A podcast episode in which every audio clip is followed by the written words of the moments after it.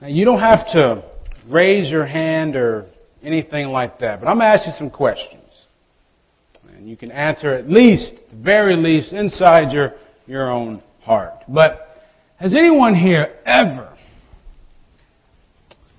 had to grieve over somebody? And I mean grieve like, you know, you know someone in your life, either someone you love or someone you care for or something, and this person has it all the good life, everything a person can want. And all you can do is watch as they let all of it go. And the only thing you have left to do is to grieve. Have you ever been sorry that you let something happen? Now maybe you didn't want it to happen, maybe whatever, but because of your okay, it happened. And the way it panned out. You regretted. Have you ever known that you had to do something? Or has God ever told you that you had to do something and you were fearful of doing it? Have you ever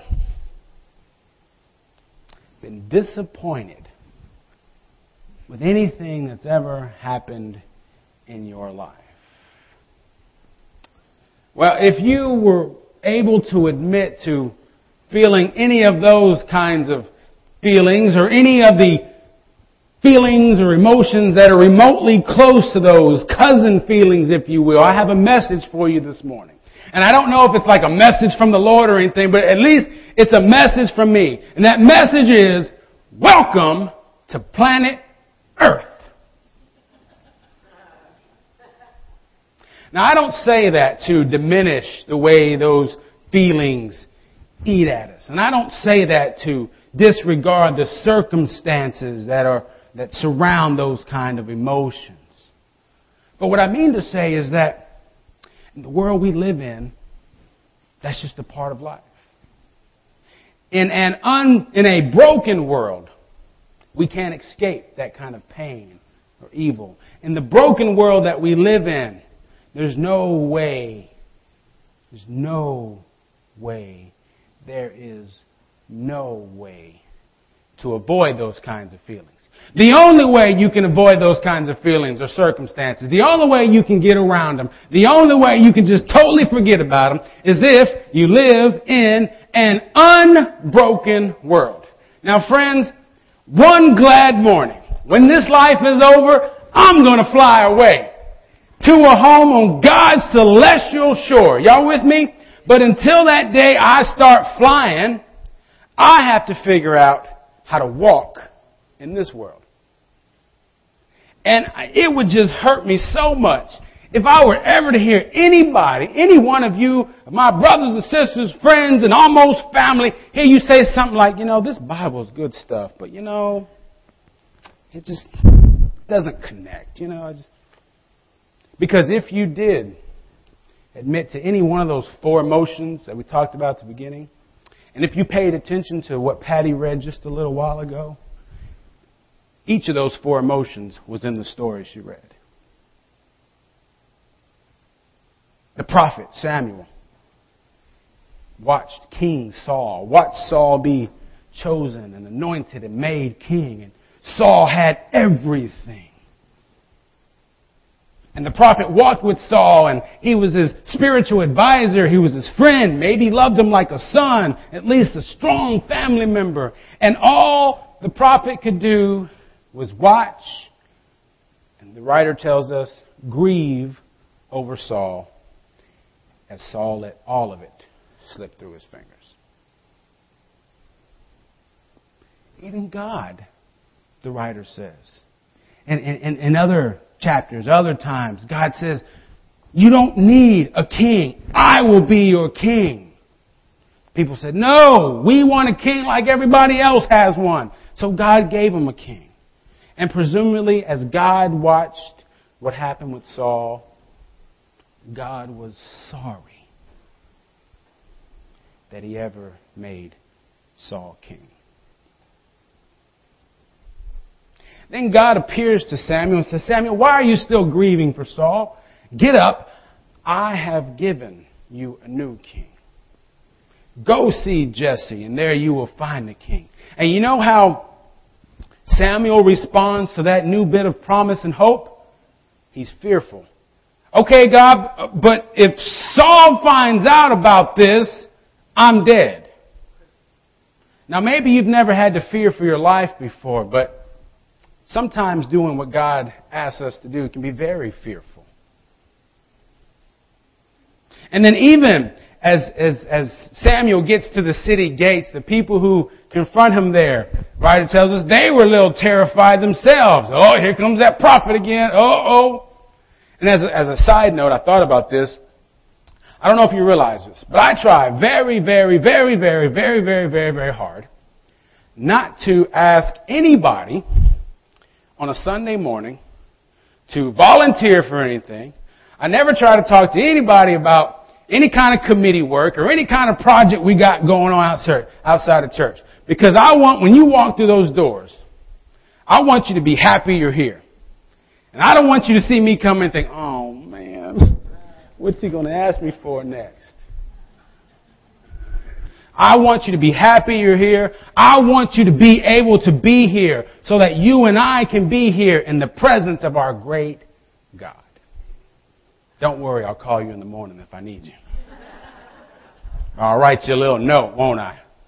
Yeah. I don't know what those guys were fearful of when they saw the prophet. Now, the writer doesn't tell us this, but I, am using my imagination as I read the stories. I hope you've learned to do as well. But I imagine that Samuel, Jesse, and all seven of those sons also felt a little disappointed. Samuel was told, was assured by God that he would be taken care of and you would find this new king among Jesse's sons. And so here he comes and obviously he finds the new king. God says, that's not him. And think about Jesse. You know, here's Jesse. Oh, the story doesn't tell us. Make a note of that. It doesn't tell us that the prophet said anything about telling Jesse that's what he was looking for, but you get the impression that something happened there. So here's Jesse. Oh, one of my sons, right? Okay. Well, let me introduce you to my firstborn. Hmm? My, my favorite, huh? My most obvious choice, Mr. Prophet. Here you go. That's not him. Really? Oh, okay. All right. I'm sorry, brother. Go on. Mr. Prophet, let me introduce you to my second favorite son, my second most obvious choice for you. Ta-da! It's not him either? Really? All right. No, brother. Mr. Prophet, Son number three. My third most obvious choice to be king over all the people. What do you mean, no? You, you told me we had something that, that God was preparing something that's not working out the way you said it was going to work out. All right, Mr. Prophet. Let me introduce you to my fourth my fifth, my sixth, my seventh most obvious choice. It's not him. I don't have anything else. I've given you all I have. This is not working out the way you said it would. And I don't know, maybe it was a nudge from God, or maybe Samuel was kind of frustrated himself, but finally he says, Was there anybody else? No, there's not any. Well, okay, my youngest is outside, but he's tending the sheep where he needs to be. Samuel says, Go get him. We will not sit down until he gets there. We will not sit down till he gets here. Now remember what God told Samuel to go and do with Jesse to share in a sacrifice. Now, when Samuel says we will not sit down, uh, we're pretty confident. That doesn't mean that, you know, we're not going to sit down and rest our feet until he gets here. Anything like that. It's, we are not going to sit down and complete this part of the sacrifice that we need to. We're not going to sit down and finish having church until we know everybody is here. Y'all with me? I wonder if one day some church decided to say, you know what? We're not going to sit down until we are sure that we have done everything in our power. We have spent every amount of prayer that we could. We have done everything imaginable to make sure that every single one of us is here and that we have given that invitation to anybody with ears who can hear and receive the message. And that there's no way, no way we have kept somebody from being here. I wonder if our perception of either that would change or maybe the idea of how we go about giving that invitation would change. It's at least worth having a conversation about. But then in walks David, youngest, probably all dirty, smelly, been out with the sheep all day. And up until this point, Samuel, Jesse, and everybody else had been missing the most important part of this story.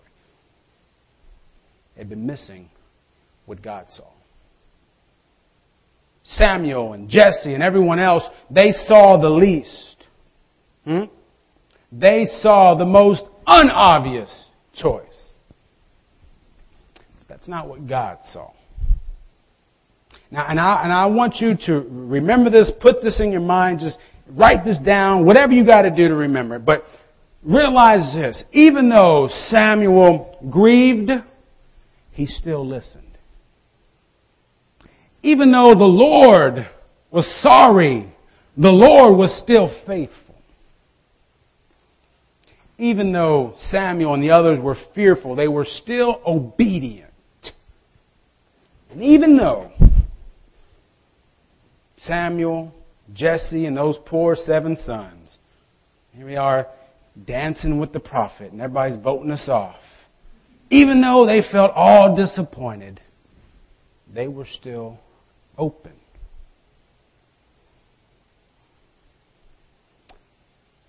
It's when everybody in the story, it's when those of us who are reading the story recognize that until we see what God sees, things don't happen the way they should.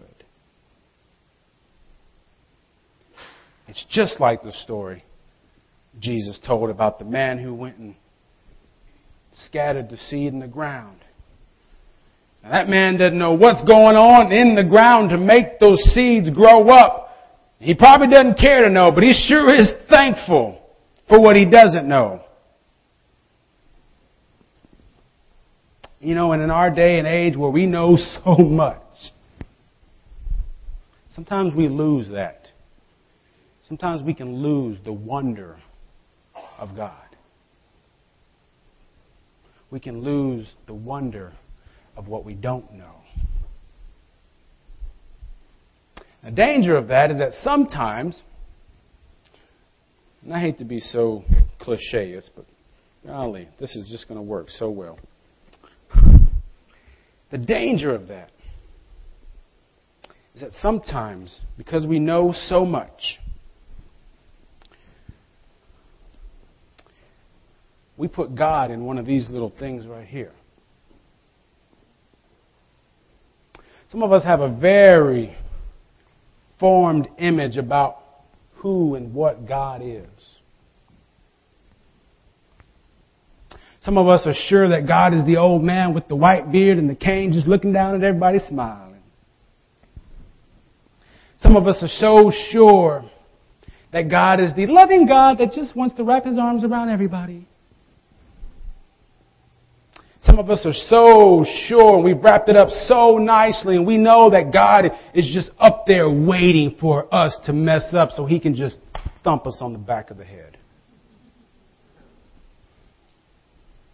Some of us are so sure that, okay, God's up there, but God really has no care about what happens down here.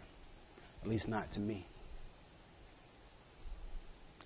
Now, you know, when someone gives you a gift, yeah, you get the gift, it's like, ooh, but the, the really fun part is opening that gift and seeing what's inside. Now,